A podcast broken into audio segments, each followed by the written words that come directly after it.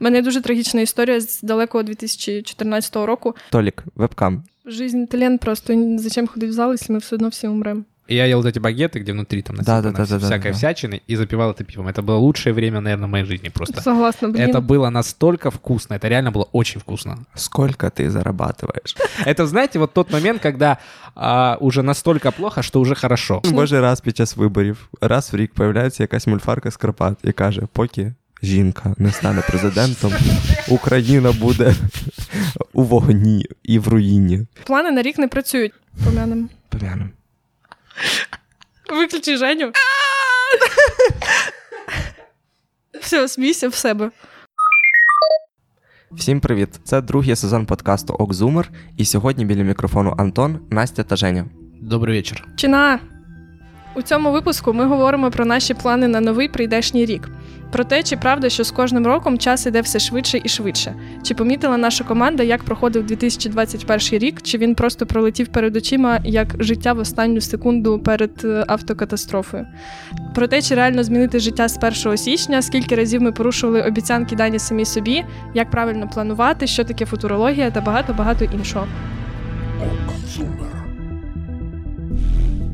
І так ми починаємо з фундаментального питання, яке ми задаємо панові Євгенію, про те, що він планує на новий прийдешній 2022 рік. Я хотел бы попробовать что-то новое. То есть вот заняться какими-то делами, которые я вот раньше не делал. То есть и бросить курить. А які діла ти перед цим не ділав? Я ну, очень многие дела не делал. Які? Я, например, не прыгал с парашютом, допустим. Я бы прыгнул, но мне страшно. Ну, але це така, типу, одноразова акція, ні? Да. А вдруг мне понравится, я буду постоянно прыгать. Взагалі, ідейка, типу, коли ви граєте п'яненькі або не дуже в ігру Я ніколи не, ви можете просто взяти і записувати е, весь час те, що ви не робили, коли ви не п'єте. Ну, хто не знає таку гру, є гра Я ніколи не, і ви маєте пити, коли ви щось робили. Хтось каже, наприклад, я ніколи не пригав з парашута. І, типу, хто пригав, той п'є. І, типу, кожен раз, коли ви не п'єте, собі можете нотувати те, що ви не робили. І так можна назбиратися дуже-дуже багато люд... е, ідей. А ще є ці всраті скетч-карти, які я ненавиджу просто. Там, де, знаєте, топ-100 дел, которые нужно сделать е, за всю жизнь. І там є куча списків, Жень. Я думаю, тобі буде допоміжне. А кстати, ти подав класну ідею для новорічного подарунку котромусь із своїх знайомих дарувати не гроші або якусь непонятну фігню, а сертифікати на якісь прикольні події. Ми, наприклад, подарували нашому другові стрибок з парашутом. От, бо він завжди про це дуже мріяв. Це коштує трохи грошей. Мабуть, сам би він їх на це ніколи не витратив. А ми от йому підігнали такий прикол. Він був дуже задоволений. А ти, Настя, хотіла би щось зробити таке, що не пробувала раніше? Якщо чесно, я глобально над цим не задумувалась, тому що, в принципі, да, я хочу пригнути з парашутом, але не факт, що я буду робити це у 2022 році. Але, до речі, я завжди хотіла не з парашутом стрибнути, а цей банджі джампінг, коротше, з якогось моста або з якогось такого приколу. Можливо, якщо я буду мати час, того що останнім часом якось дуже я загружена і відчуваю, що до серпня наступного року це не зміниться. Можливо, якщо знайду час, то це було, було б дуже прям класно. Але взагалі про таке не думала. В мене якісь більш приземлені плани на 2022. Приземлення, буквально приземлення. Там е, у мене знайома одна, до речі, наша спільна вік, мені здається. Вона колись казала, що ой, е, я хотіла пригнути з парашутом, але е, Настя Кам'янських, коли пригла, зламала ногу, і того я не буду пригати. Такий такий собі аргумент, насправді, але чого? Теж make sense. Ну да, ну нас знайомий е, мама подарувала цей, бо там є прыжки різні. Типу, можна пригати з інструктором, це з висоти 3000 метрів, і там ти прям пригаєш ну, з такої дуже жорсткої висоти, ну 3 кілометри це достатньо багато. А є прыжок з 800 метрів, ти пригаєш сам, і там парашут розкривається автоматично. І перед тим ти проходиш дуже довжелезний інструктаж. І коротше, мама одного нашого кінта подарувала йому на день народження сертифікат на цей високий прыжок з парашутом з інструктором.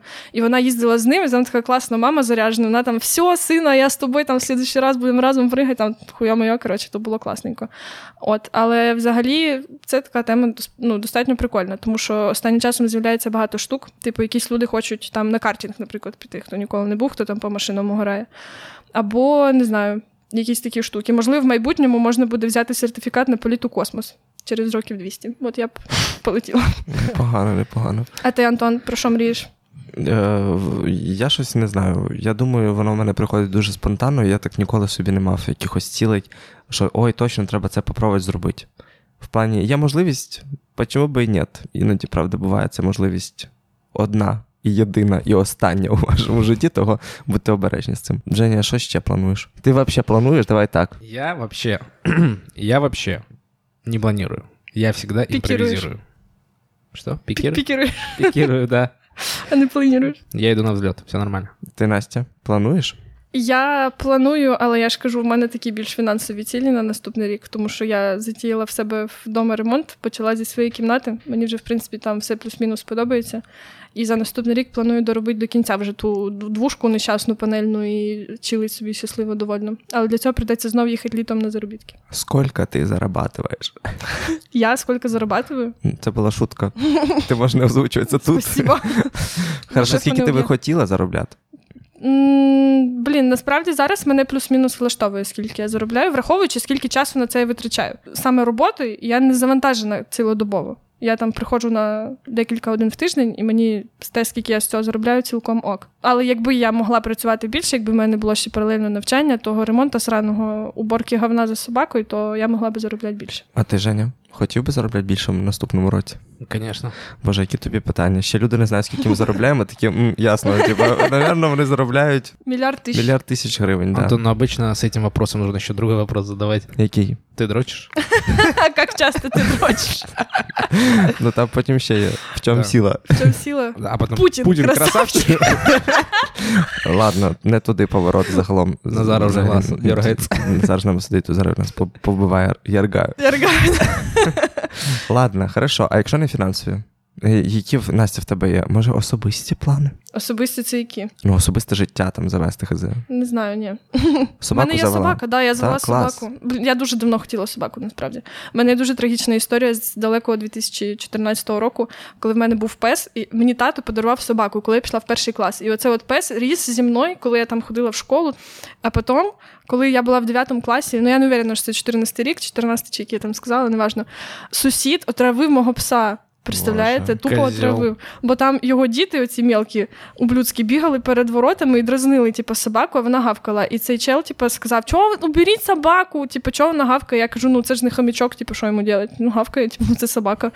Кажу, ну і хай діти не бігають в мене під воротами. А він підкинув йому кусок м'яса якоїсь травленої, і пес здох. І я з тих пір дуже хотіла собаку, і оце цього року порахувала денюжки, прикинула пісю к носу і поняла, що нарешті можу собі це дозволити і зробити свого песика щасливим і задоволеним, і составити мені приємну компанію. Клас, Отак дуже от. супер. Да, я теж дуже довольна. Скину фотки.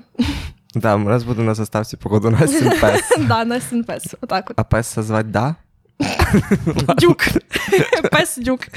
Добре.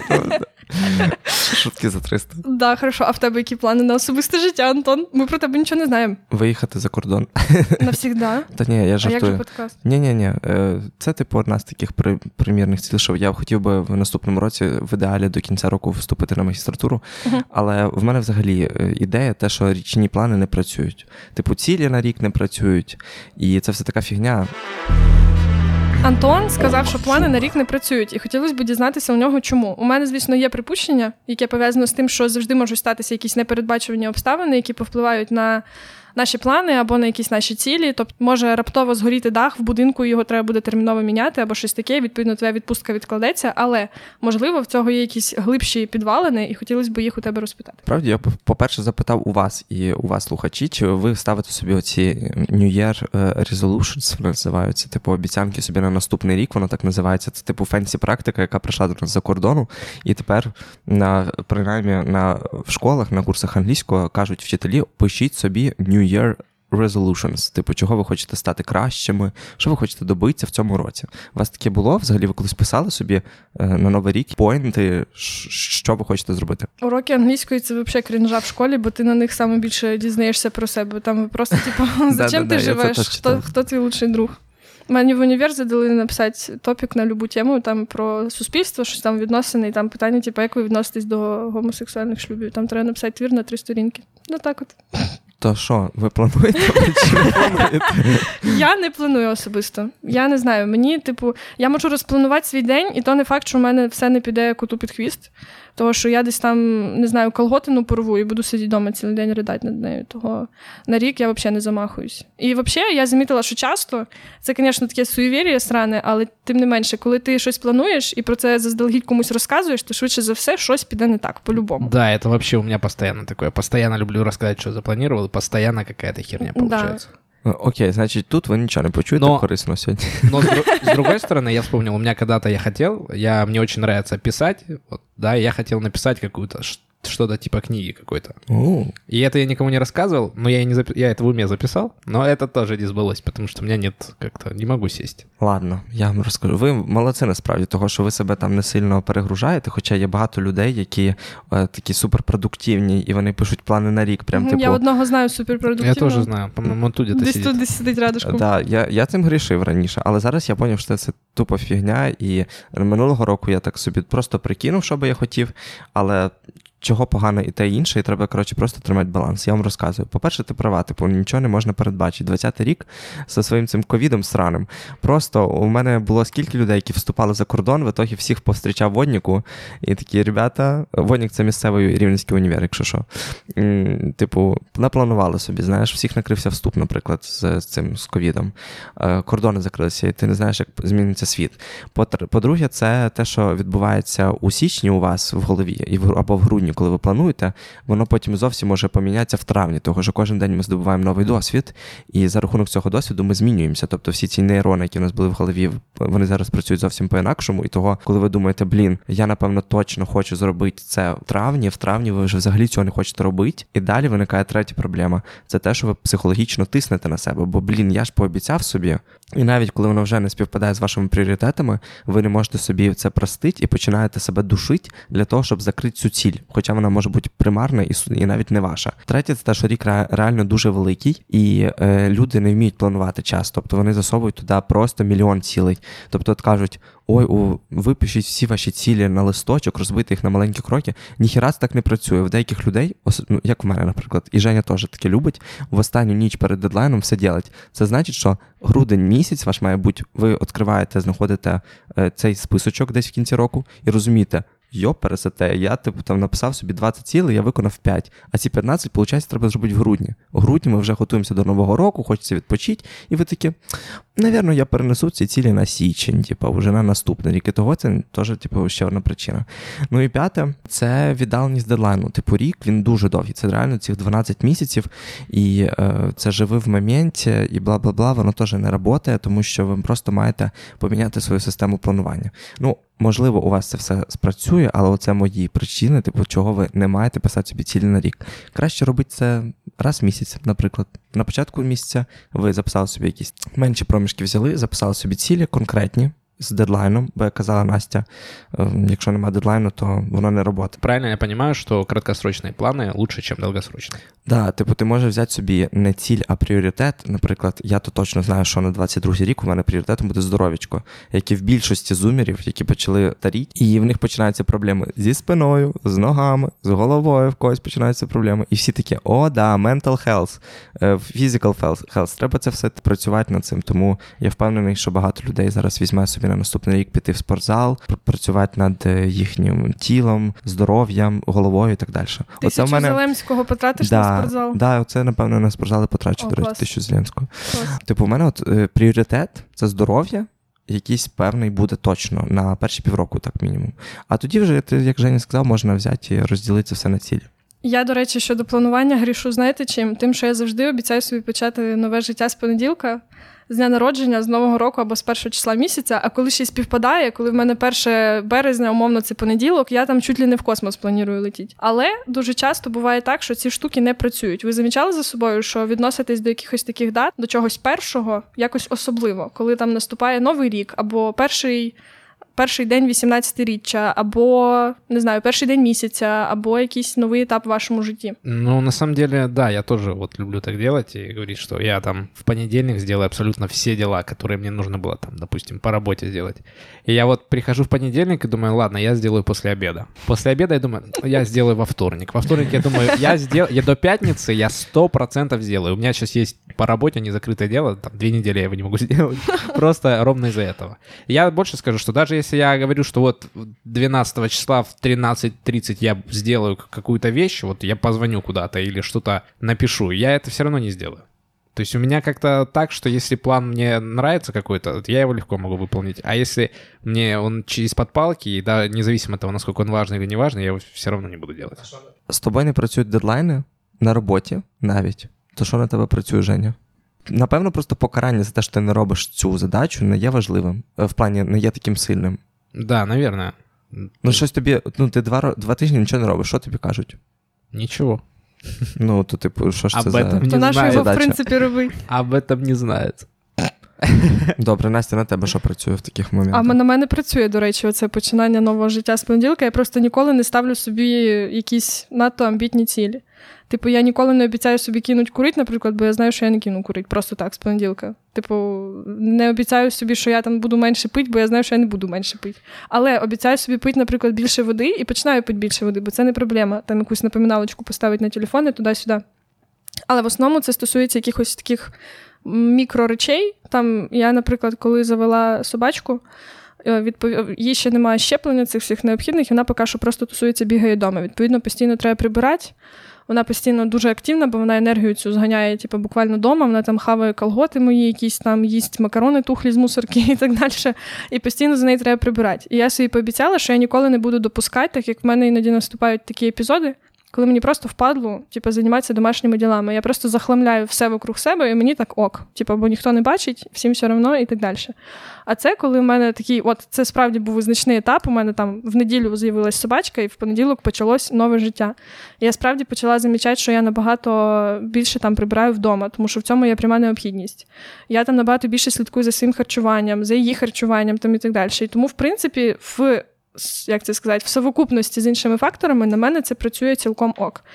І якщо говорити про те, чи я ставила якісь цілі саме на перше число, то я скажу, що це не спрацює. Того, що 1 січня ви всі проснетесь з п'янки, якщо Назар не перестане клацати пальцями, буде дуже класно. Але. Е, тому що 1 січня всі проснуться такі з п'янки, і, звісно, на ніяку пробіжку в 6 утра ніхто не піде. А от почати щось з понеділка нового 2022 року може бути навіть в цілому собі так непогано. Антон, ти що скажеш? Віриш в цю штуку? Не дуже вірю, до речі, так само, тому що мені здається, що це все е, звички. І, типу, якщо ти хочеш реально щось зробити, ти робиш це прямо зараз. Типу, от якщо у вас є якась цель піти побігати, коли б ви нас не слухали? Та же вночі, якщо ну, похуй. Берете бляха, одіваєте кроси і йдете на прогулочку, вже можете собиратися потихеньку. Оце так працює. Тоді це працює, коли ти прямо зараз собі ставиш ціль і після цього прямо її робиш. Ну, в мене приблизно так. Бо то, що це завтра. Завтра ніколи не настане, як сказав Женя. Але, до речі, така штука в економіці називається. Зараз я вам скажу як. А ну скажи нам с Антоном, бакалавром с экономики, как это называется? Не Ефект, називаємо мене так. ефект свіжого старту, каже мені Вау. Гугле. І що це? Коротше, це таке явище, е, яке взагалі відкрили чуваки із Гугла, наскільки я поняла, які сказали, що народ взагалі по всьому світу шукає такі терміни, як, наприклад, дієта для здорового харчування, або відвідування тренажерного залу, або там якісь як досягти більше успіху в навчанні. Трапляються найвищі ці запити, вони відбуваються на початку тижня, місяця, року або навіть навчального семестру. І так само це трапляється у дні народження користувачів, тому що Google і такі дані збираються, як виявляється, та у святкові дні.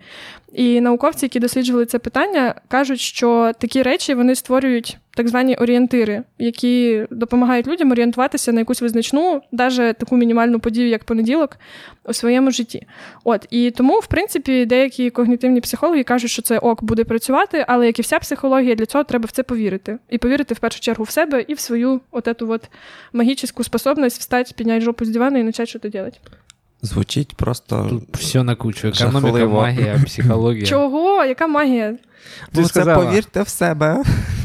Ну, блін, согласись, що якщо ти знаєш, як працює психологія, ти вона набагато менше буде діяти на тебе, якщо ти не знаєш, як вона працює. Мені дуже не подобається концепція чистого ліста, того, що перед тим у вас писана книжка, і з неї не вирвеш сильно багато листочків і не перекроєш себе за оцей один той самий день. Це поступова і дуже довга робота. Тобто може бути одноразова акція, коли ви йдете бігаєте, або ви е, починаєте харчуватися здорово і прекрасно, але це може бути більше виключення з правил, ніж закономірність. Для того, щоб привити справді привичку, ви маєте себе спочатку запитати і підготувати себе до цього, що ви реально розумієте, що ви робите, що ви розумієте, навіщо це вам, і у вас є реально якась глибока, глибинна мотивація. Якщо вона невелика у вас, тоді ви маєте її знайти, відкопати, чого ви реально цього хочете зробити. От не то, що общество каже, що з'їсти здорову їжу це класно, а того, що ви маєте собі признатися в тому, що, типу, чел, у тебе взагалі то скоро буде язва желудка, якщо ти не перестанеш е, жрати всяку херню. І, типу, коли ти це реально собі признаєш, таку реально яку страшну вещь, то тоді ти починаєш діяти. І то не факт. Мені це не не, завжди. помог, не Це, да. Ну, в більшості. Це, це типу моя просто думка. Я вам розказую свій досвід, ви свій. Делимся Ну, опытом. Ділимося опитом, дівчатки. Опитом. Е, Тому да, я не дуже вірю в цю всю історію. А, ну але це логічно абсолютно. Те, що люди шукають, того що блін, да, ну, да, це да. це почитали, факт, боже, класно. Бо після дня народження робити. у вас є гроші і відпочинок якийсь певний, вас там всі привітали, ви такі натхнені жить, не вернули ще на свою роботу і в універ і, так далі.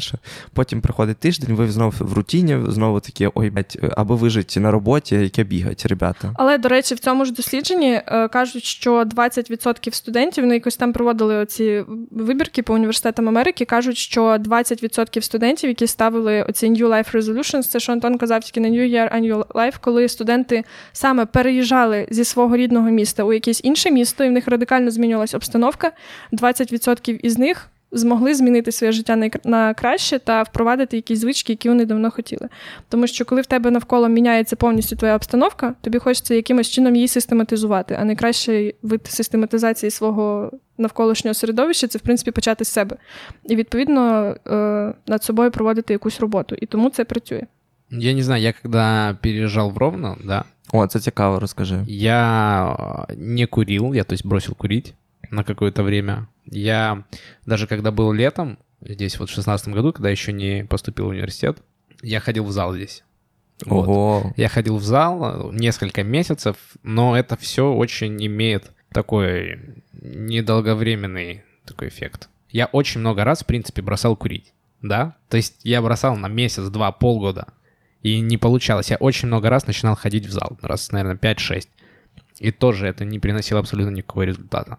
Как бы я ни хотел, как бы я ни мотивировался, все равно ничего не получается. Вот если мне что-то не нравится, или я что-то просто, ну вот, не могу я из-под палки себя заставить ничего делать. Меня ничего не заставишь делать, если мне это не нравится. Ну, бо на всі питання, коли я тебе питав, чого ти щось не робиш, ти казав ні хочу. Ну, відсутність мотивації, ні? Или, или мне лень. Но мне О, проблема в том, что меня невозможно мотивировать. Понимаешь? Никак. Меня возможно мотивировать в какой-то краткосрочной вот такой штуке на неделю, месяц, полгода. Жизнь талент просто зачем ходити в зал, якщо ми все одно всі умремо. Ну, можно чуть больше, на больший период, но это уже за деньги. Окей. Клас. Е, а слухай, я так офтопом спитаю, там є якась оця легендарна книжка, типу, як бросить куріть. Ну там оцей один автор. Я, я зараз прям загуглю. Ти її читав? Нет. У меня отец читал, но он не бросил курить. А бросил он после очень сильной пьянки, когда он выкурил сигарету, ему стало очень плохо, и он бросил курить после 30 лет, э, собственно, занятия этим процессом. И до сих пор не курит, а уже прошло лет 10. А, Ален Каро це? Так, Ален Кар. Я просто, ну, мені не актуально, але мені просто цікаво, що її так всі нахвалюють. Що ж там таке пише? От я прям хочу почитати і дізнатися, що там реально всередині. Да это подпихня. 100%. Купи на Я не тисячу думаю. Зеленського. Я не Вот. думаю, що він прям такий, типу. Да подпихня, это как, ну, вот эти все Тони Робинсы, Д- Д- Але воно Карнеги. працює, прям Да кажуть, що ничего всі не го- работает. Добре. Self-help Как оказывать література. влияние на людей И- да, и и завоевывать заводить друзей. друзей. У меня где-то была эта книга в общаге, я начал ее читать. Ну, она просто ну, у меня была. І завів друга Рому.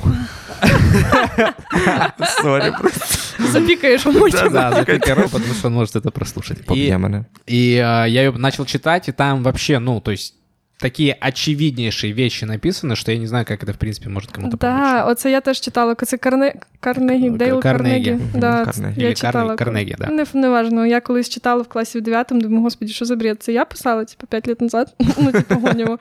Ну, не знаю, ну воно ж чогось же ж воно продається, це все. Тобто люди це хавають, але. Ладно, давайте про цю всю літературку поговоримо ще в якомусь випуску. Да. Вертаємося до нашого до наших баранів. Угу. Загалом розказую вам е, штуку. Коли я була молодша, я колись ходила на гімнастику. Значить, в мене була категорія 2001-2002 рік народження. І на змаганнях там всі типу, дівчатки між собою змагаються в різних, як ви зрозуміли, вікових категоріях. І там колись були малявки, там, типу, 2007 рік народження. І, значить, вони були такими ж пінді-пусічками малесенькими. На тих на тому коврі ту дитину може навіть вряд ли замітиш, бо вона просто мікроскопічна. А зараз, уже 2022 рік на носі, я викладаю англійську, і в мене є чел, який 2007 року народження, і він в якомусь там 8 чи 9 класі. І я просто думаю: господі, я умру післязавтра від старості, чи як це працює? Невже реально з кожним роком час іде все швидше і швидше? Чи це просто наше сприйняття на нас так впливає?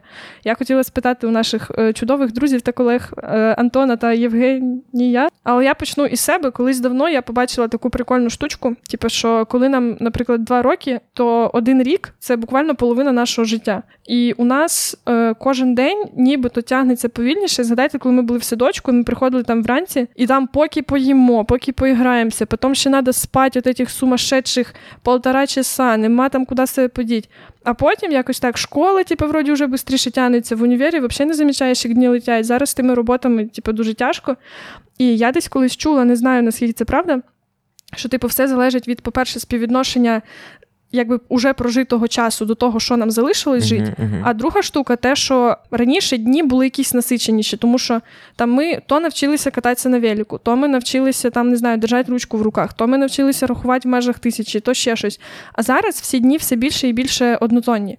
І коли тебе просять згадати якісь події, там, наприклад, з 5 до 10 років твого життя, ти згадаєш набагато більше, мабуть, навіть якихось таких яскравих подій, нехай це буде навіть якась маячня, ніж зараз, коли тебе спитають, що ти діла в останній рік. Тому що там, ну блін блін, ходив на роботу, там поїхав на море, типа десь там з друзями побухав, да і все. Що ви про це скажете? У меня вот точно такая же штука, но я слышал про другие объяснения это, этого явления. Первое это связано с тем, что э, мозг стареет, да, там нейроны замедляются, и, и чем, соответственно, они медленнее становятся, тем быстрее для тебя идет время, ты как бы не успеваешь, условно говоря, реагировать, да, в потоке. А второе это то, что чем старше ты становишься, тем больше у тебя как бы рутины.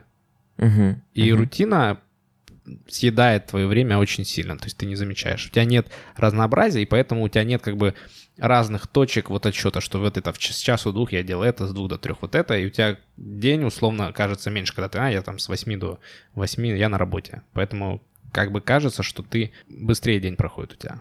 Ну, у мене тут е, хороша мисля, але я би їх так трошки звів в одну. От Дві ситуації є, і вони трохи парадоксальні. Ну, наприклад, з одного боку, от уявіть себе зараз, ви сидите на найнуднішій парі в універі або на найнуднішому уроці, і вам кажеться, що час іде вічно. Ти дивишся кожні 3 секунди на часи, бляха, вони назад ідуть. Тупо було тільки що 10 минут стало 12, та що ж таке? Або ви на роботі, яка вас тупо не драйвить, і ви такі, блін, коли ж цей вже робочий день закінчиться? Ну такий вже довгий час, ну взагалі. Але коли ви у контексті розглядаєте це місяця, тобто от пройшов місяць, і ви були весь цей час на роботі, яка тянеться вічно, ви думаєте, ну блін, пролетів на самом ділі. Дуже швидко все пройшло. І друга ситуація, коли ви, наприклад, працюєте над якимось дуже класним для вас проєктом. Насправді, от ми, коли пишемося подкаст, іноді я думаю, блін, пройшло буквально ніби півгодини, а ми просиділи вже дві. Час летить. Або ви коли захоплені роботи, або ви коли дивитесь фільм або серіал, насправді так само він пролітає. Але у контексті аналізу так само попереднього місяця здається, що Боже, я стільки всього встиг. Місяць був такий довгий, того у мене насправді дуже рідко з'являється відчуття того, що я що в мене пролітає час того що він пролітає в мене днями, але коли аналізую те, що я встиг зробити за цей місяць, наповненість була настільки велика, типу я і тут, і там, і там, і туди поїхав, і ще десь, і ще десь. Хоча подорожі самі короткі здаються, потім ти розтягуєш їх і думаєш, афігеть. Тобто для мене оце сприйняття часу, воно залежить від того, наскільки ви, як ви наповнюєте життя, своє життя. Типу, чим більше ви працюєте над тим, що вам подобається, чим більше ви змінюєте видів діяльності, що от е, ходите туди, ходите сюди пішли в спортзал, пішли на танці, пішли, почитали книжку, пішли на роботу, яка вам подобається, поспілкувалися з колегами.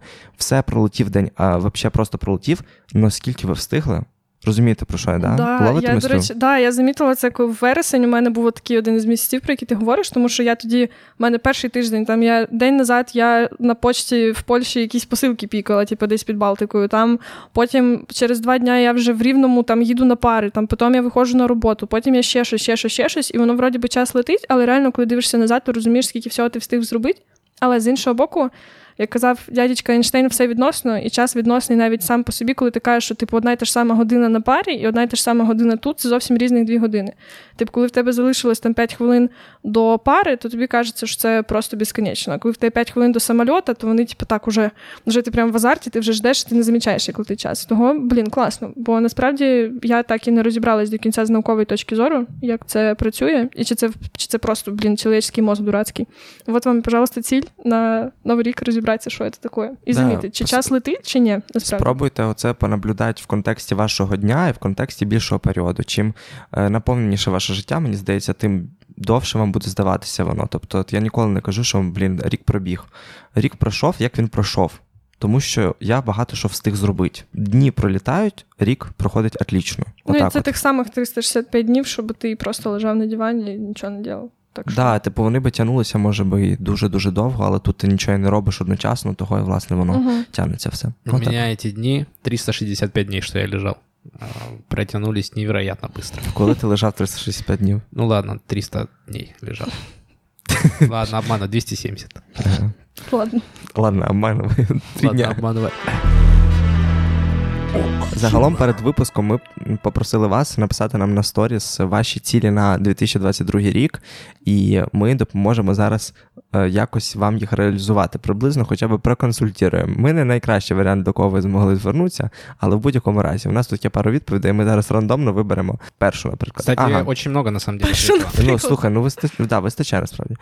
Е, знайти роботу не на full time за 400 баксів плюс. А мы же, а мы же поможем, да, сейчас решить этот вопрос? Ну, ми, да, ми маємо Конечно. якось консультувати. Та, та, Скиньте зараз. йому ссылку на А, WorkUA. веб- вебкам.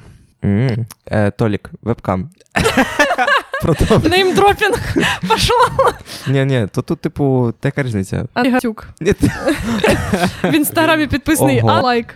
Тихо, тихо, ні, ні, ні, ми це точно запікаємо. Я не Давай. знаю, як шукати парт-тайм. Я не представляю собі роботу. Ну, это какое-то типа предпринимательство, и только если не брать вебкам.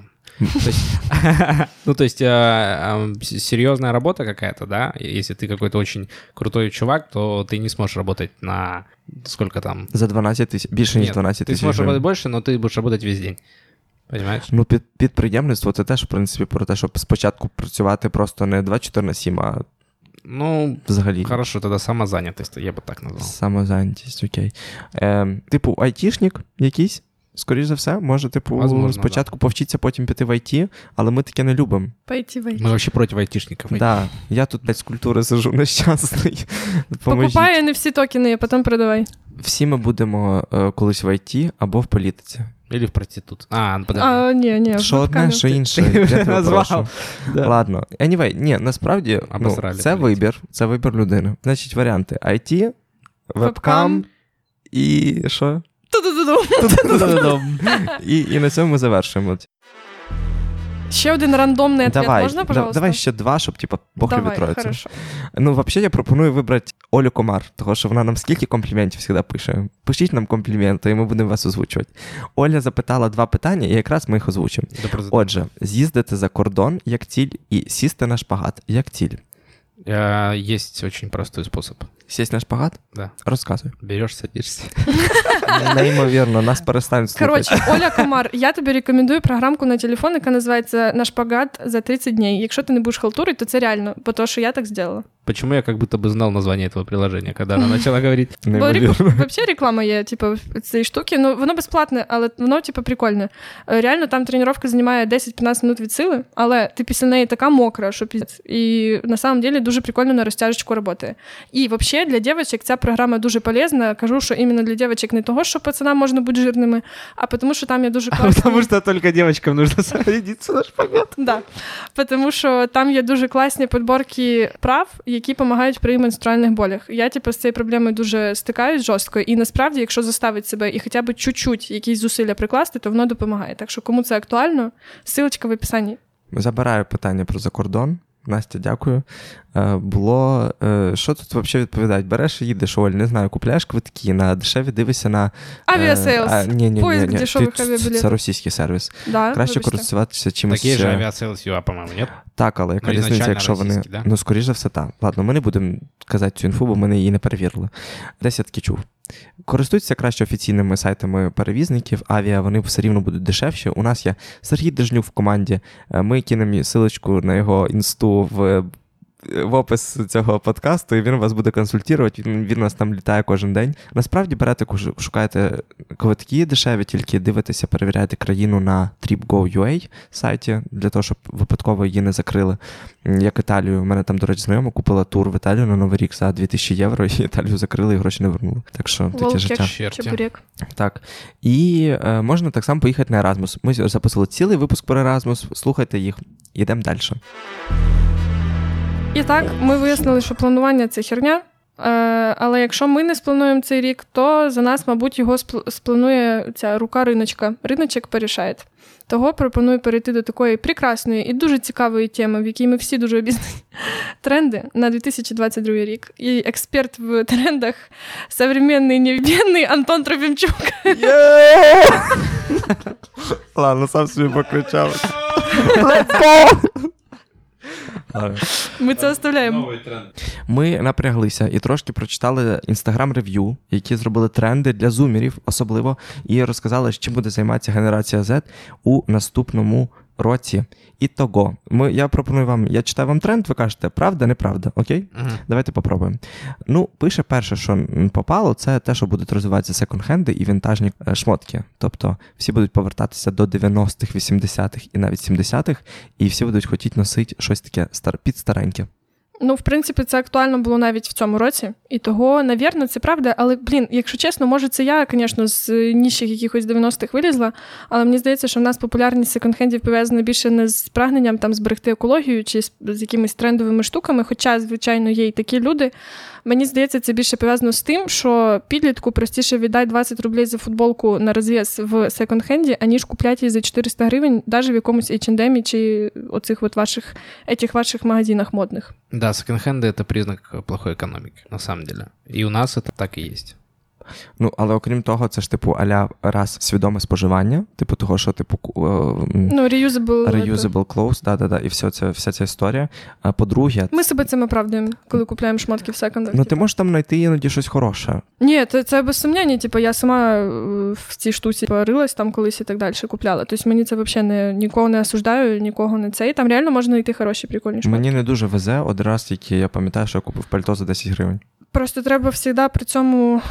Очевидно, обробляти ці речі, коли ти приходиш додому, типу, хорошенько їх вистірувати, то що не ясно, чим їх обробляли до цього, і в тебе може бути просто алергія. Але в принципі цей тренд звучить ок. Типа, Супер, секунди приймаємо. Далі, натуральні мейкапи, мінімум кольорів, це natural beauty і все таке. Настя, більш напевно до тебе, хоча. Ну, ви навряд чи бачили мене хоч раз, типу, з якимось супервиразним макіяжем. Максимум, що я можу собі дозволити, це червоні губи, просто тому, що я не звикла до себе дуже яскраво нафарбованої. Але в принципі це клас.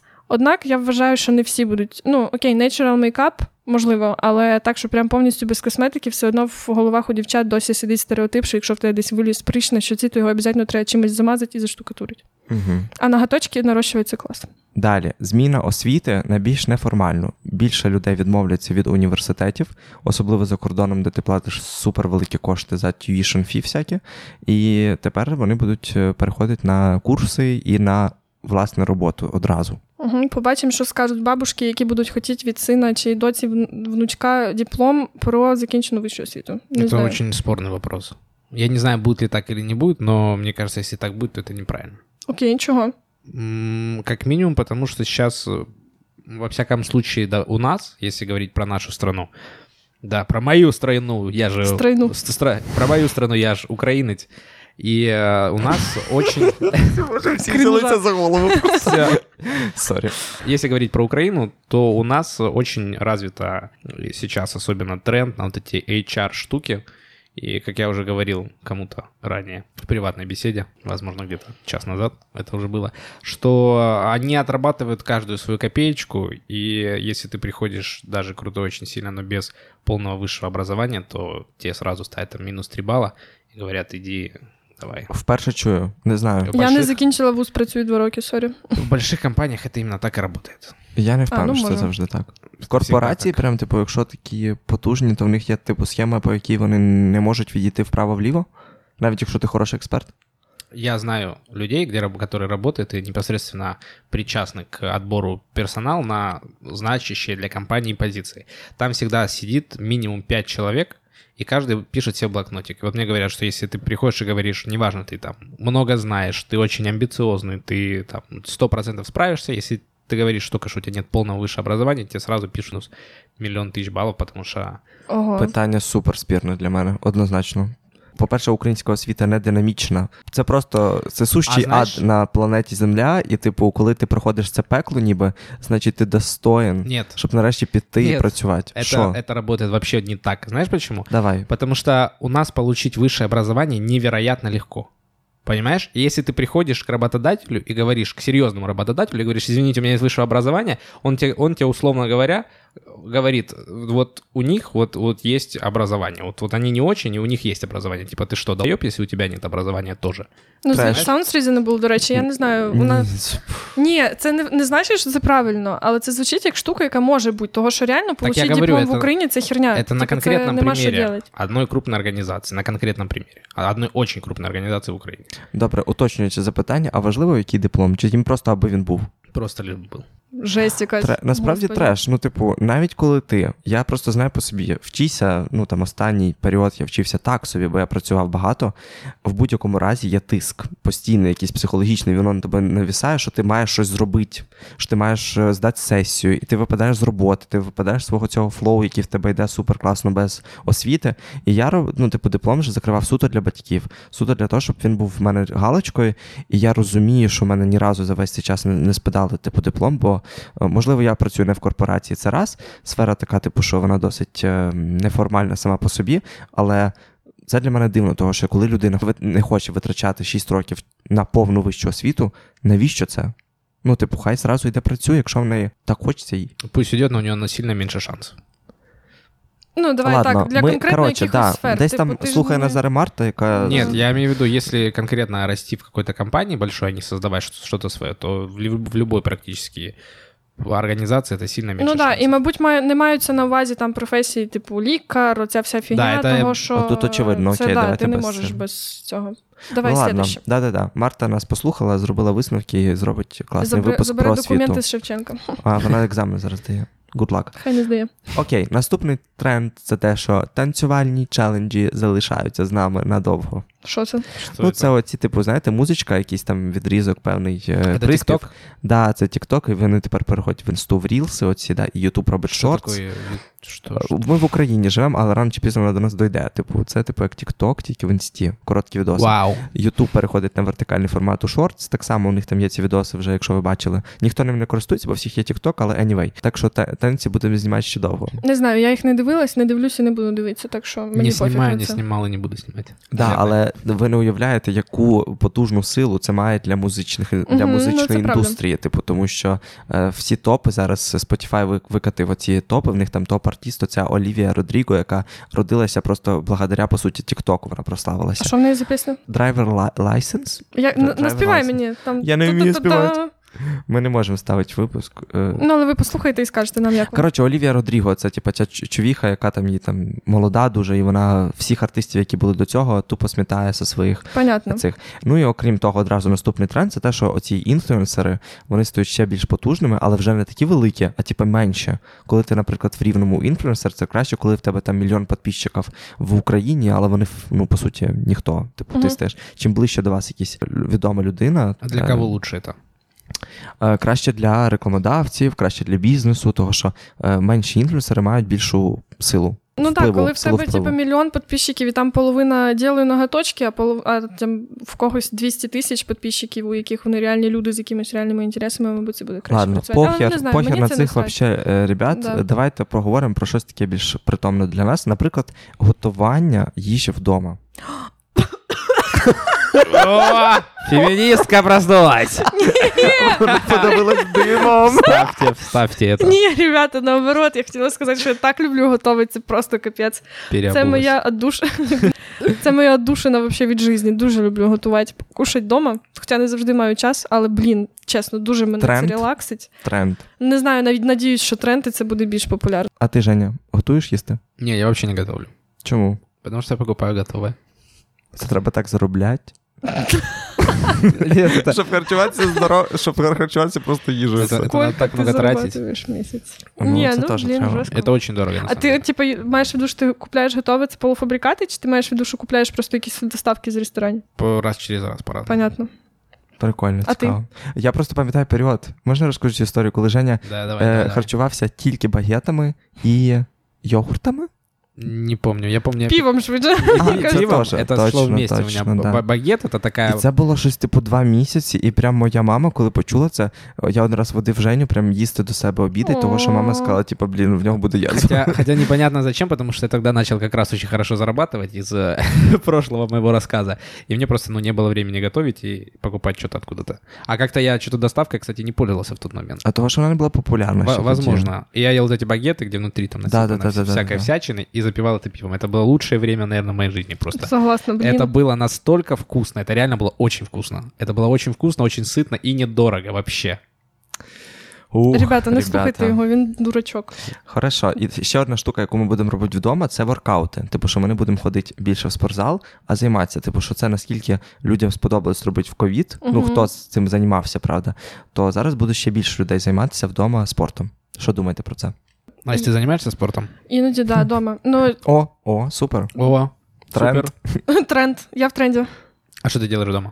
Ну, це програмочка, це що я казала, там просто розминочка росте. Ну, я нічого важкого не роблю, бо мені нельзя, але іноді прикольно. Бо цілий день сидиш. Типу, у мене дуже проблеми зі спиною. Якщо я нічого не делаю, то я просто мушу сидіти на знеболюючих. Так що Угу. Я мушу це робити. Може, ти Женя краще би вдома займався, якщо не хочеш в спортзал ходити. з з Ромою А на смысл? пару. А смысл?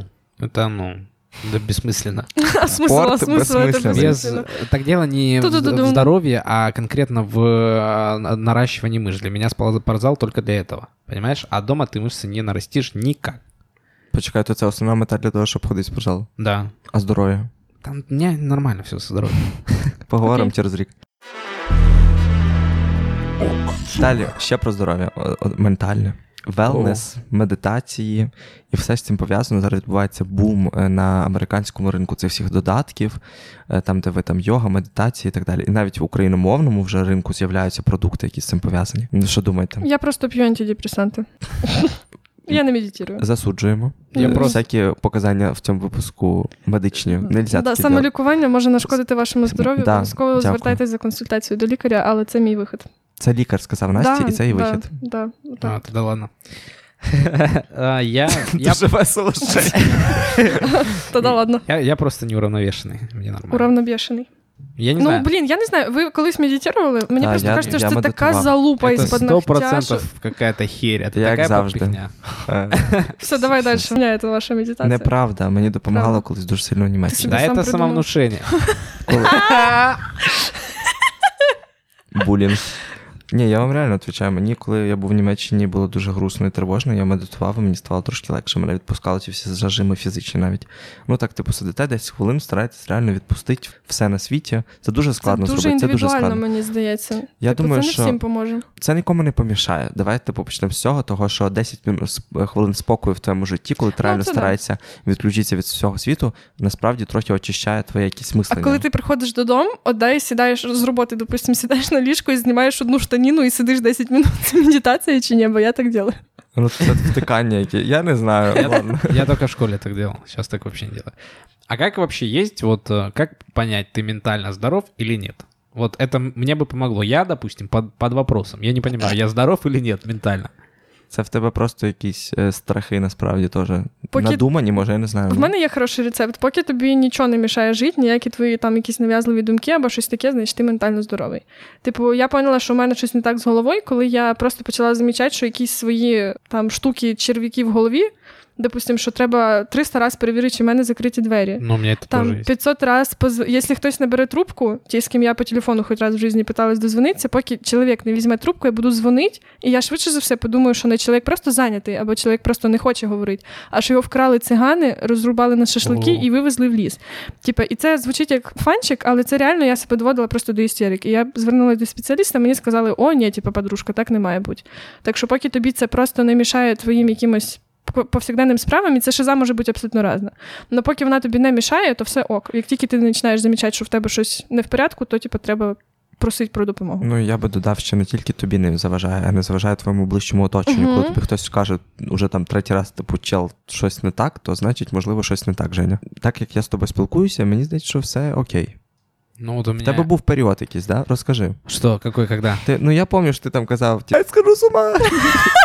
Такое было? Ну да, ну ти казав, що ти там боїшся дуже сильно чогось. Пам'ятаю. Це коли з Будуна Сорі, ви, каже, виріжи, говориш? Саша. у меня, у меня гл- глаза вот так вот бегают, я Может, думала, что я умру. Ще- Ты меня с ще- кем-то Ні, ні, ні, перепутал? точно. Щось в, в універі ще ми були, типу, і ти тоді такі розказував. Та це вже дуже лічно щось поїхало. Да, ладно, Да сорян, не, не, ну. ну я просто реально не помню.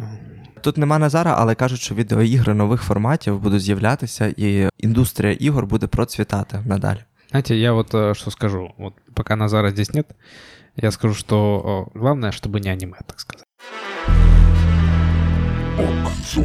Насправді це пов'язано, знаєте, з чим я думаю? З цими мета. Всесвітами, які з'являються, Фейсбук там перейменувався. Але мені здається, у мене таке FOMO від FOMO, пам'ятаємо, що це таке, Мгм. да? синдром е, втрачених можливостей, що ці реклама ця кончена в, в телезі. Типу, якщо б ви інвестували в біткоін в 2010 году, ви б були там мільйонерами. Я такий, блін, навірно, треба щось типу робити з цим мета, але я надто тупий для того, щоб щось О, робити. жиза, Я блін, типа, жиза. навірно, подожду, поки всі стануть мільйонерами, а потім буду кусати локті. Є Женя, таке. що скажеш про це? Бо ми за Настю, мені кажуть, тут є. Да, я дебил вообще, не понимаю. Я вообще не понял, о чем речь.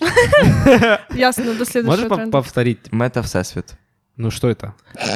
Какое? Вот я первую строчку скажи мне что- про игры, я просто не могу это подвязать. Це Как вже это- не про ігри, це просто про те, що Ну, зараз ти- все переходить в діджитал настільки, що ти там можеш скуплятися, с- Ну. створювати собі аватари, купляти земельні ділянки з м- мільярди доларів на діджитал якихось непонятних хмарах. Ну, І я оця просто, вся історія. ребят, я взагалі в цьому ноль, але єдине, що я чула про цю тему, це два, дв- дві штуки. Перше, це концерт е, якогось Тревіса Скотта, возможно, в Фортнайті. Да, Та-та-та. да, да, Ну, да. Це Оце було вже воно? давно, до речі. Це, Ну, це до цього. Да, і это там давно было. і якісь е, ці, блін, і ще ж. А, і що зараз, коротше, в, в карантині, це тільки коли це все починалось, е, деякі компанії проводили свої бізнес-мітинги не в цих зумах і всі ці фігні, а в Фортнайті, типу, і вони там собі стояли, що то обсуждали, типу, в ігрі якісь приколи. І я єдине, що про це знаю, але я не викупаю, з- ну, зачем? Мені це ніколи не доставляло задоволення, і того я така, типу, «М, херня для зумерів, не знаю. Ну, Мне кажется, не, у этого нет будущего. Мне кажется, будущее за чем угодно, но не за этим. Это какая-то игрушка поиграться. Ну, але бачиш, що воно так якось мені с- здається стає все серйозніше і серйозніше. Ну, я не знаю, я пока не вижу просто, как это может дальше. Это сейчас весело, очень круто, но какой дальше будет перспектива развития? Во что это выльется в итоге? Пока что я не вижу ничего, то есть это как бы конец. развития. Можете подивитися фільм, до речі, першому гравцю приготуватися, там про це багато що розказується, і плюс-мінус може, як це виглядало. И вообще Facebook стал метой, потому что Facebook зашкварился название. Меми, меми остануться з нами надовго. Типу, бо то, що я кажу, що це єдина віч, яка реально за чим заходять багато людей суто в інтернет. Та Через те, очевидно. посміяться. очевидно. Согласна, навіть нема про що говорити, давай далі. І адвокація прав у тренді. Чего? Все, що оце соціальна така відповідальність, вона переходить а, в онлайн. canceling, оце Це cancel culture, вона продовжується. Це те, що хтось там хотів набити тату на свині, і його захейтили, і його бачила, просто в, вбили цей бізнес в digital і. А коли тебе нема в digital і, ти мертвий. Це про те, що це захист прав всіх меншин, це про те саме Black Lives Matter і так далі. Воно буде продовжуватися. Того, що всі зараз стають соціально більш відповідальними, розуміють, що вони не мають по суті нічого робити в реальному житті. Твій репост, типу, по- по- виходить метр. Типу, Мгм. розумієте, да? Окей, да. Як думаєте, продовжиться? Я думаю, что это очень, конечно, социально ответственно, особенно когда там БЛМ и там выносишь витрины. Это, кстати, тоже социальная ответственность, безусловно. И, в принципе, я уже, ну, я, не- я не буду, сейчас меня заканчелят. Потому что я поддерживаю все. Я за все хорошее Проти против... всього плохого. Боже мій милий, кожен божий випуск. Добре, ну блін. Я думаю, що це така палка з двома кінцями, того, що з одної сторони, да, це, це круто, коли людина, яка цим займається, от іменно ці кенселери, чи як їх називають, не знаю, вони вникають в матеріал, і вони у них є якісь докази, типу того, що якийсь чувак зробив щось погане. Культура к- отменная в нашем обществе, вот таком, которое сейчас вот формируется, именно вот эта культура отмены, она слишком жесткая, резкая и очень сильно давит на людей и создает им очень сильные неприятности. Мне кажется, что то, что происходит, это перегиб явной палки. Это, этим должны заниматься специальные, созданы для этого какие-то государственные органы, которые там выносят приговор, если кто-то кого-то насиловал, или там, если кто-то кого-то придушил, там, значит, тоже выносят приговоры.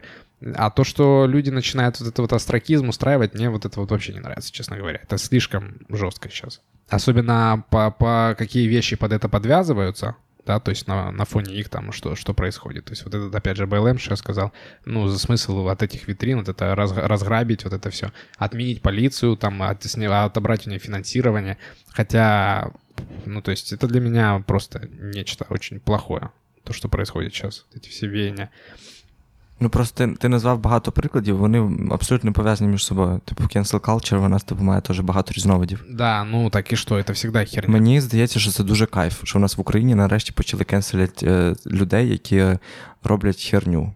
Відверту ну, херню. Ну, наприклад, от то, що ну, ти от, за дивіться, недавно оця да, ситуація з цим блогером Заліськом, якщо ви не в курсі. Всі вже його обтерли, правда, 300 разів. Ви не чули? Я не чула. Ладно, розкажу коротко. Він святкував свій день народження в день пам'яті е, жертв голодомору. І йому про це написали: типу, чел. Ну і він ще й зробив таку там супер БДСМну якусь тусовку, позвав туди блогерів-мільйонників. Остапчук такий е, ведучий в нас є в Україні, і він підписав свідомо, несвідомо, ніхто не знає, голодна блогерська туса в сторіс в день е, пам'яті жертв голодомору. Я думаю, що ви більшість чули цю історію. Я не чула, І чесно. замість того, щоб вибачитися одразу, бо тому що тільки починає хейт е, пливти, вони сказали: ви просто завідуєте, в нас була така класна туса, типа, та ви собі дозволити не можете, і в цьому всьому плані. В ітогі е, це все переросло в величезну масу хейту, це все дійшло до їхніх спонсорів, типу люд, е, брендів, які з ними співпрацюють, і від них відмовилися практично всі. Тоді блогери такі так, треба брати ситуацію в руки, вибачатися. До чого це все довело? Вони знімали приміщення в будинку вчених у Львові, і через оцю всю хвилю хейту е, вони зачепили чувака, директора, який був старший мужчина, і він помер е, від того, що він перенервувався, виходить, ніби. Господи. І вони ще почали ці всі блогери знову наїжджати на людей, що типу та ви довели людину до смерті. Якщо б не ви, ми просто б тусили і все. Подивіться, що це за оце невиправданий хейт на нас. В ітогі це ще більшу хейту хвилю породило, бо типу, ребята до вас, походу, не доходить, що ви реально просто мали вибачитися. І оця хірова комунікація. Потім заставила цього главного залізка, що святкував день народження, плакати в інсті. Його теж там госпіталізовували, бо він уже все не справлявся, психіка. Ну я розумію, що в нього там великий наплив був цих всіх емоцій. Але просто от, отака історія мені дуже імпонує, тому що насправді, чуваки, що якщо ви... помер. Ні, ні, ні, в плані того, що якщо у вас величезна аудиторія, і типу ви доносите якісь цінності в маси, то фільтруйте те, що ви говорите, фільтруйте те, що ви робите. А якщо ви щось зробили не так, маєте сміливість сказати Sorry, ми були неправі, і відступити крок назад. І якщо ти це зразу робиш, нічого не стається. Понімаєш? Люди забувають дуже швидко. Ну, в том и дело, что это все сводится к тому, что нужно просто извиниться. Мне ну, не нравится постоянно извиняться за что-то. И если бы я так сделал, я бы вообще не извинился ни разу. Но я бы так не сделал, потому что все-таки я немного соображаю. Власне. Ну, а то, що вони ідіоти, ну що? Що ти зробиш? Зачем це робити? Загалом мені мені подобається, що у нас такі відбувається в Україні. Нарешті ми доходимо до того, що суспільство реально може взяти і е, за допомогою якоїсь певної інституту репутації задавити людину, яка зробила реальну херню, не визнала це. То на інституті при репутації не працює. Вони звиняться і забудуться про них через місяць. Не знаю, мені здається, що це дуже показові приклади, які потихеньку починають працювати. В Америці краще, в Європі краще. В нас починає потихеньку працювати. Окей, спасибо, Антон. С трендами все понятно. Но мне кажется, что у Насти есть что-то еще поинтереснее. Да, что Антон... в загашнике у нее. Конечно. Антон говорив нам про тренди на найближчий рік. А я хочу поговорити про таку прикольну штуку, як футурологія. Насправді звучить як астрологія, гороскопи і якийсь непонятний бред, але взагалі це щось середнє між історією, прогнозами і науковою фантастикою, насправді. От, і я хочу. Продемонструвати вам свою підборочку прогнозів на найближчі декади від самих відомих футурологів світу. І от ми полетіли. Сам, Значить, Є самий відомий футуролог. Конечно. Боже, Ти просто не образований. Ти представляєш? Для мене це найвідоміша футурологиня, це оця жінка з мема. Галя, ти не виділа Декарти? Ну, Хтось посміявся. Знаю, я вам скину. Ну, Назар посміявся, спасибо. Я знаю, Це мольфарка, мольфарка. Галина. Ніна, котик вмер. Ну, це... Ти що, маленька, чи що? Так, добре. Женя, ми багато що, що? не знаємо насправді про це життя. Очень. А для меня футурологи это вот эти, которые... Так, у вас тут в этом доме... Астрологи. Значить, я вам буду називати, який дурачок це говорить, а ви будете казати мені, що це. Ну, чесно, тут є дуже прям серйозні, а є такі трошки фанові. Значить, дивіться, є чел, якого звати Річ Карл Гарт. Він є одним із авторів журнала Forbes, консультантом IBM, Microsoft і багатьох інших корпорацій. Значить, такий солідний мужчина. Whatever. Угу.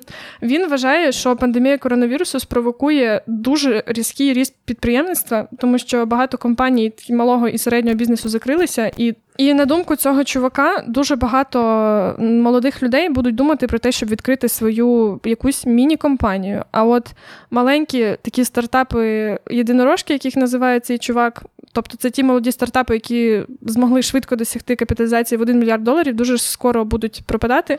От і він також переконаний, що фондовий ринок буде падати, і інвестори перестануть е, вкладати гроші саме в таких поодиноких стартаперів. От, а без фінансування такі проекти дуже довго не можуть тягнути. Ну тобто, якщо резюмувати, то це те, що багато молодих людей будуть об'єднуватися і відкривати свої якісь компанії, які будуть дуже швидко набирати оборотів. Я, я не знаю, мне кажется, вот насчет открывать компании, я не вижу, честно говоря, какой-то особой связи. То есть, типа, что позакрывались маленькие и средние, и на их место придут другие.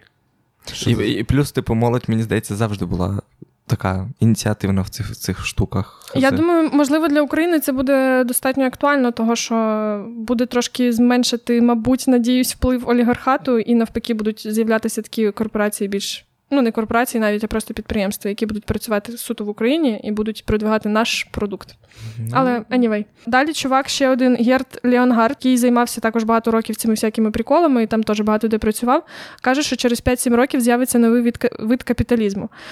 Він каже про те, що на протязі наступних 5-7 років головними цінностями будуть люди, планета та процвітання. Тобто гроші відійдуть на інший план, а основою економіки стане саме людський потенціал та людський ресурс. Знаете, мне очень нравятся вот эти все штуки, когда к 2600 миллионному году мы сможем. Это просто очень, на самом деле, выгодно такие вещи говорить, потому что к тому времени уже никто, никто и не вспомнит, что ты там и где. Так а что, 5-7 років? Это 5-7 лет, это очень много уже, если, ну это реально много. Ми вертаємося до того, що краще планувати на місяць, ну, так, на день. Блін, так а я не ж на говорю рік. про футурологію, яку ви самі мені сказали підготувати. Так що shut up Ну, і ка- обсуждайте. Ну, основой капитализма является наемный э, р- работник, который производит благо. И это всегда будет так. То есть, ну, это единственное, что нужно. Использовать чужой труд для достижения собственных целей. И всегда труд этот будет очень тяжелым. И это только красивые сказки о том, что вот скоро мы все заживем как люди и будем очень круто себя чувствовать. Это Я трошки погоджуся тільки з тим, що там планета як цінність, вона стане реально е, якоюсь певною м, ціллю для певних бізнесів. Того що банально у вас не буде м, можливості функціонувати як бізнес, якщо ви не будете дотримуватись певних стандартів ну, в да. екології. А оце процвітання, ну дякую велике. Дякую окей, велике. окей, добре. Е, Ян Пірсон каже, що люди відправляться на Марс до 2030 року, а великі багатоповерхівки стануть, стануть міні-містами. Тобто, у таких, як то хмарочосів, які стануть по суті такими маленькими містами, будуть не лише житлові приміщення, але й спортзали, офіси. А штучний інтелект буде керувати температурою та рівнем освітлення буквально в цих приміщеннях. От, а вікна приміщень, От власне, вікнарів. е, зможуть замінити екранами віртуальної реальності. Make sense. Оце А, прикольно. Я бачила, а, що навіть зараз в Китаї в зв'язку з пандемією почали з'являтися такі невеличкі міста, е, в яких повністю один оцей один будинок це і офіс, і спортзал. І кафе, і там вирощують, коротше, там якісь і теплиці, і зверху там оці електробатареї, боже, сонячні батареї, перепрошую. Але здається, це працює, і начебто, наскільки вірити можна китайській пропаганді, люди там живуть достатньо ок. І в принципі, можливо, Це, та правда, це подивіться на нові житлові квартали. Там реально впихують абсолютно все. І навіть е, є люди, які дуже довгий час не виїжджають в центр міста, тому що відпадає така взагалі потреба туди їхати. Угу. Ну, make sense. Мені здається, це було би класно. Ну, вікна з віртуальною реальністю це теж прикольно. Я бачив таку штуку, що ти можеш купити собі маленький проектор додому і собі транслювати на стіну, якщо в тебе там стіна нема вікна, будь-які Мгм. види там з, з від LA, грубо кажучи, до пляжу якогось Угу. е, і так далі. І виходиш в этот панельний муравейник і чилиш, рофлиш, флексих. Да-да. Флексиш раз на тиждень. Слухай маму і наш подкаст. А, далі, одним із головних кілів стане вміння адаптуватися. Угадайте, хто це сказав? Какой-то політик. Юваль Ной Харарі, Угу. про якого ми вже сьогодні так в приватній, так сказати, бесіді, яка казав Женя, згадували. Значить, він каже, що одним із найважливіших скілів у 21 столітті стане вміння постійно приймати появу нових технологій і змін умови життя. І як ми бачимо, це вже схоже на правду, тому що ми всі дуже швидко адаптувалися до нових реалій з коронавірусом, з закритими кордонами, дистанційним навчанням і прочою фігньою. От і ще він каже, в принципі, достатньо очевидну річ про те, що зазубрювати інформацію є безтолково, тому що вона дуже швидко застаріває. І ми вже сьогодні цілий день теличимо про те, що все постійно змінюється і так далі. Але що мене дуже сильно потішило, каже, що в майбутньому з'явиться нова раса людей. Говорят, кстати, мы никогда в жизни до этого не адаптировались с начала времен. Вот только 21 век наступил, и сразу все, вот теперь нужно адаптироваться. То есть это истина проста, как мир. Это всегда нужно будет адаптироваться. Причому ми живемо у дуже безпечному світі.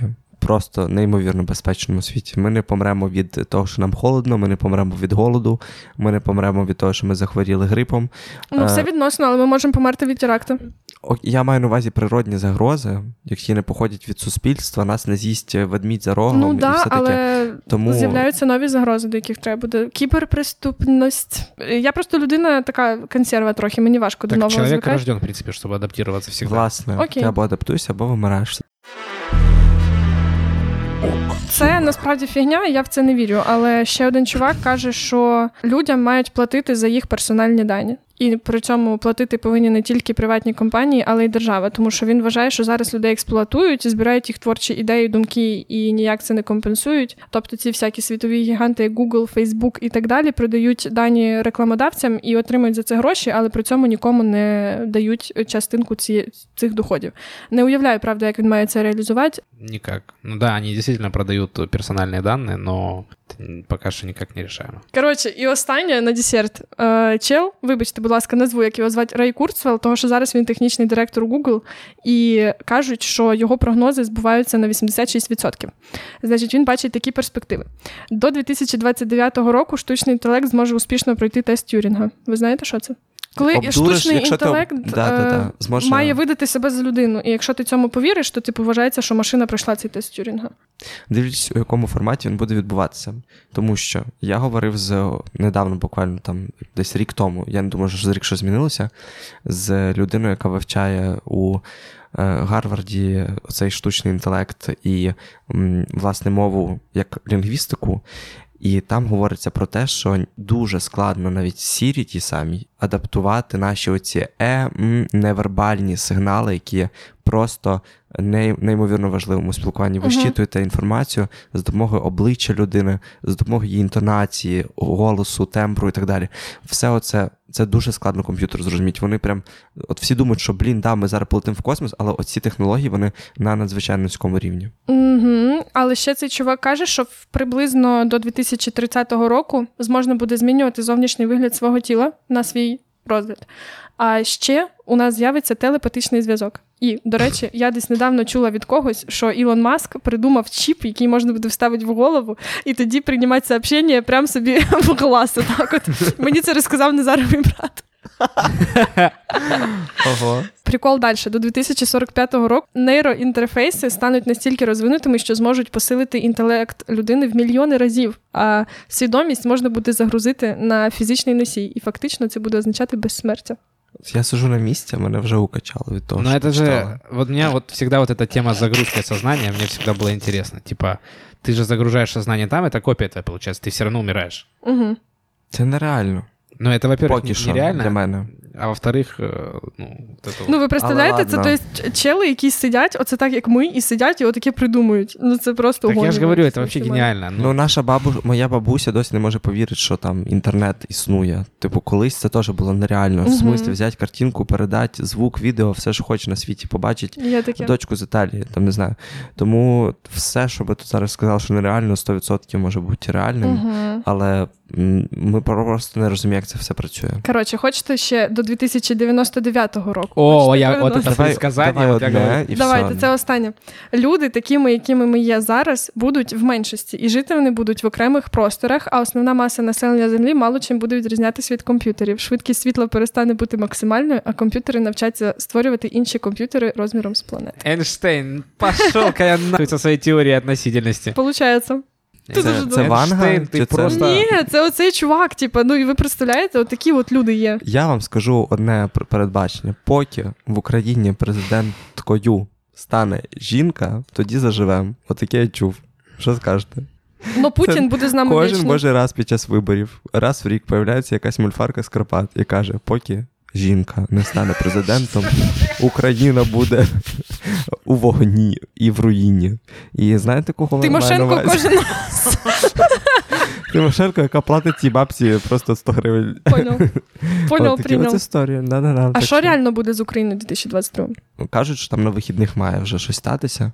Да не каждый год разгоняет эту тему. Неправда. Так каждый год там я, что-то ну, я, не, постоянно. я не відчував такого сильного тиску, як цього року, особливо. Потому что этот год особенно тревожный для всех.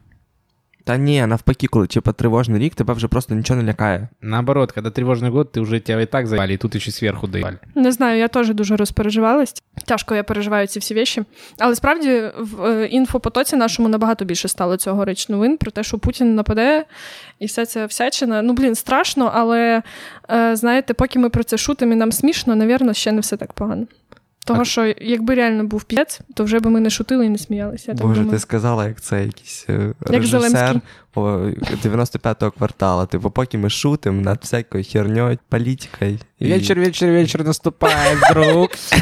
Та, не дай Бог. Если делать нечего тебе, мой друг. И если ты от жизни от своей устал. Заберіть дітей від Назар дро- Дякую, Назар. Назар просто виключив всіх на світі. Добре, ми переходимо до наступної теми. Рекомендаціони. І зараз ми хочемо поговорити не про майбутнє, хоча, можливо, для когось найближче, про те, що нам дали тисячу гривень на картку, фактично більшості з нас, і сподіваюся, ви вакциновані і бережете своїх близьких та себе. Мені не заплатили за цю інтеграцію, на жаль. Жень, я знаю, просто ти вже витратив гроші. Розкажи всім, на що ти витратив тисячу гривень. На культуру, Платників напевно, податків. правда? Вы знаете, я в этот будничный день был очень удивлен, когда в обед примерно мне пришла тысяча гривен. Я был невероятно удивлен и польщен, и был настолько рад, насколько мог себе, в принципе, представить. И я начал уже размышлять, как же я потрачу эту тысячу гривен. Безусловно, первые мои, мои варианты и мысли это были вывести их в нал, да, но... Банал. Да, Що таке нал? наличка, наличные деньги. Нал без нал? Что, не знаете? Бакалавр економіки вчора. Ну ладно. Ні, ні, я просто українську розумію. Це типа год. Год. Без год. Год я без стала год. годкою. Ти ще Жені після, після того, як вона потрапила на його дар- карту. Я, Ну, ми я стала знаємо. годкою. Женя, мы знаем, что ты купил просто потрясающую. Ребят, вы знаете, я- а вы, я, вы, в общем, я, я подумал... Не выключай, будь- будь. После нескольких попыток вывести эти деньги наличные, э, я потер... у меня было фиаско, я потерпел поражение, я опростоволосился, меня а, объегорили, меня... Я еще думаю, сколько я смогу придумать. Жень, давай, давай, ближче до суті. А, Не и треба я принял решение, что нужно найти магазины книжные, где будут продаваться не только книги, вот, а другие какие-то товары, поскольку так можно, получается, купить. Я зашел на какие-то книжные магазины. Я, во-первых, купил несколько книг по физике. Зачем они мне, не знаю, но я купил. Я решил поддержать нашего отечественного писателя из Одессы Павел Виктор. Павел или Виктор? Это фамилия Виктор. Я знаю, що е, книжки були російською мовою. Естественно. Камінь тобі А как же иначе? в огород. И я еще купил зарядку. Я, когда увидел эту зарядку, я понял, что она мне нужна, потому что настолько ублюдского творения Я еще не видел. Вот, чтобы вы понимали, это просто блок питания, и в нем провод идет на Lightning, то есть зарядка от айфона. То есть там нет USB входа, оно не отсоединяется. Это как вот зарядка от Nokia, только с э, Lightning. Э, я это все заказал. Мне пришло Скільки там... це стоїло? эта херня стоит... Это произведение искусства. Это, знаете, вот тот момент, когда а, уже настолько плохо, что уже хорошо. Вот у меня есть один такой... Меня понесло, ребят. Есть советы, один украинский сериал, называется, ам, называется «Секс, инста и зно». Если вы не видели, это просто... Я посмотрел 4 серии. Это вот настолько... Это один из тех моментов, когда настолько плохо, что уже хорошо. Так, твоя рекомендація це лайтнінг, як Это, якщо во-пе- рок чи э, секс значит, зної, що то там іще. Это э, сериал, я рекомендую, посмотрите. «Секс, инста и зно» называется. Так вот, я купил эту зарядку, мне пришло это несколькими посылками, пот- потому что я везде на разных сайтах искал, там что-то заказал, там, там несколько книг было. И я решил испытать это чудо техники. Это не работает. Очевидно. Так скільки вона стоїла? Она стоила типа гривен 200 с доставкой. за хуйню. Крінжа. Який жах. Пов, ти Зеленський даєш гроші на культуру українського Жені. Мгм. Зарядка! Хз, хз, Женя. Ні, просто кожен раз, коли Женя пише в чаток зумера, ребята, я такое нашел, я розумію, що далі буде якийсь піздець повніший, просто неописуємий. Я потратила тисячу гривень, я потратила 800 із них на книжки, е, які я, напевно, єдиний раз потрогаю, коли заберу з почти, а потім отложу їх в ящик навсегда, але 200 гривень оставила на кіношки. Розкажи, що за книжки. Е, Боже, я, якщо чесно, вже не пам'ятаю. Одна це точно Річард Докінс я взяла на подарок мамі. А одна про це щось там фемінізм, жінки, там бла-бла-бла, хуйо-майо, не пам'ятаю, як називається. Типу, там щось правда про фемінізм, як там вижити в світі, де навіть цифри брешуть на користь чоловіків. Типу, якийсь там супер-бестселер, топ, е, щось типу того, як Антон розказував на мужицькому випуску, Пахне саме тільки жіночим для, випуском для, для женщин. нового. Yes. Да. І ще дві якихось не пам'ятаю. Чесно, не пам'ятаю. Но такі, що я давно хотіла. Типа, Да ма- все она помнит, она просто не хочет сказать. Ні, чесно, я можу навіть зайти подивитися, але Да, я просто не пам'ятаю. 50 відтінків Сірого дождюка. Да, таке от. Ні, прикольно. Одна е, енциклопедія еволюції. Я колись читала і в бібліотеці брала, вона дуже прикольна. І ще якась одна, не пам'ятаю. Ну, таке от. А 200 рублей оставила там якісь кіношки, може, будуть виходити, там то щось таке, щоб сходити. Я посчитал, мне, кстати, денег, которые у меня остались, а, хватит по студенческому а, съездить с Долбунов и обратно. На поезде. Балдеж. Клас. Треба їхати з Долбунів на екскурсію. Да. Рівненщина Ем, туристична. Рівніше? Ні, Уже ні. Я звільнився. Помянем. Пом'янем. А ти, Антон? Я хочу купити квиток на концерт, і на концерт UA можна зробити собі ніби сертифікат, а потім за цю суму доплатити собі і купити квиток на концерт гурту Jungle. Це мій улюблений гурт, електро, фанк, поп і так далі. А я, кажется, знаю, да, это у них... это тару-ту-тару. Бля, я не, я не Любий напою щас. електрофанк. Я, я сейчас, я сейчас не Щось напою. воно якесь. Э, по- Это же зарубежная группа? Да, да, да, да. Вот, да. подожди сейчас. Ну, Та ладно. Е, Але до того я ще накупив так само книжок на півтори тисячі гривень, бо в мене була дуже велика знижка в книгарні є.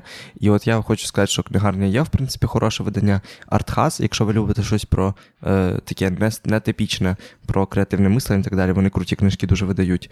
Е, підтримайте їх е, цією тисячу гривень, або підіть е, в нормальний кінотеатр людський, не такий, як в нас в Рівному. Мгм.